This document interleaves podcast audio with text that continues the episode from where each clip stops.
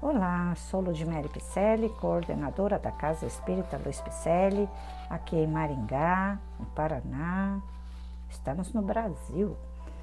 Vamos a mais um capítulo do livro Palavras de Vida Eterna, ditado pelo Espírito Emmanuel, que através da lavra mediúnica de Chico Xavier.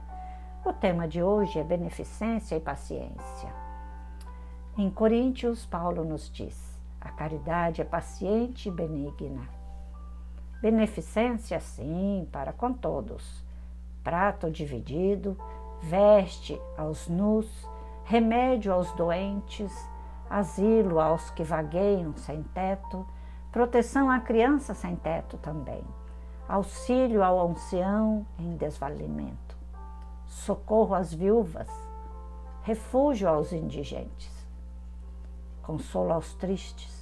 Entretanto, é preciso estender a bondade igualmente em outros setores, como compreensão em família, trabalho sem queixa, cooperação sem atrito, pagamento sem choro, atenção a quem fale, ainda mesmo sem qualquer propósito edificante, respeito aos problemas dos outros, serenidade às provocações, tolerância para com as ideias alheias, gentileza na rua.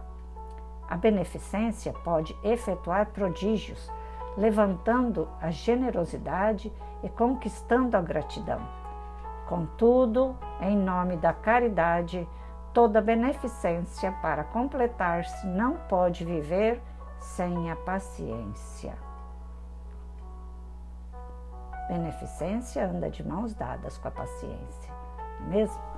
Porque seremos testados todos os dias. Como disse um nobre colega, que para fazer a caridade é preciso aprender a conviver com a ingratidão.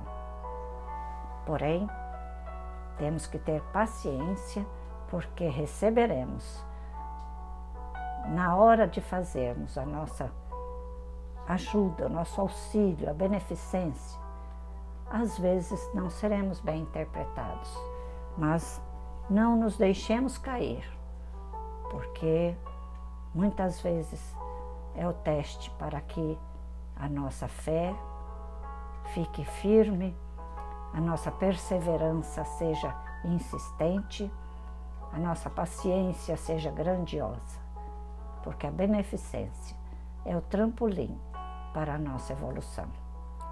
E é por isso que eu estou aqui, fazendo leituras destes livros e mensagens da doutrina espírita para entender melhor como caminhar na, através da doutrina espírita, desse espiritismo redivivo no nosso dia a dia. Essa doutrina é reveladora, libertadora, e ela vai nos ensinar a trocar os passos neste mundo muitas vezes até cruel. Então vamos fazer o que Emmanuel nos diz, né? através da passagem de Paulo. Caridade é paciente, é benigna, então vamos exercitá-la. E espero que você esteja gostando, porque esses podcasts são gotinhas de esperança para que a gente possa evoluir. Coloquemos em nossos passos todos esses ensinamentos porque eu tenho certeza que um dia estaremos juntos, trabalhando juntos. Você que está aí do outro lado do mundo, que está em outro país, vai nos dar as mãos, repassando esses podcasts, né? Vamos plantar semente aí do outro lado, no outro país, no outro estado, não é mesmo? Até aqueles que não falam nossa língua, nosso idioma. Porém, existem os tradutores que poderão recepcionar né, e traduzir para a língua deles, para a linguagem necessária. Todos nós, seres humanos, necessitamos de um aprendizado para nos unirmos e voltarmos ao Pai Maior. Viu? Acesse nosso site www.celpifempicele.com.br.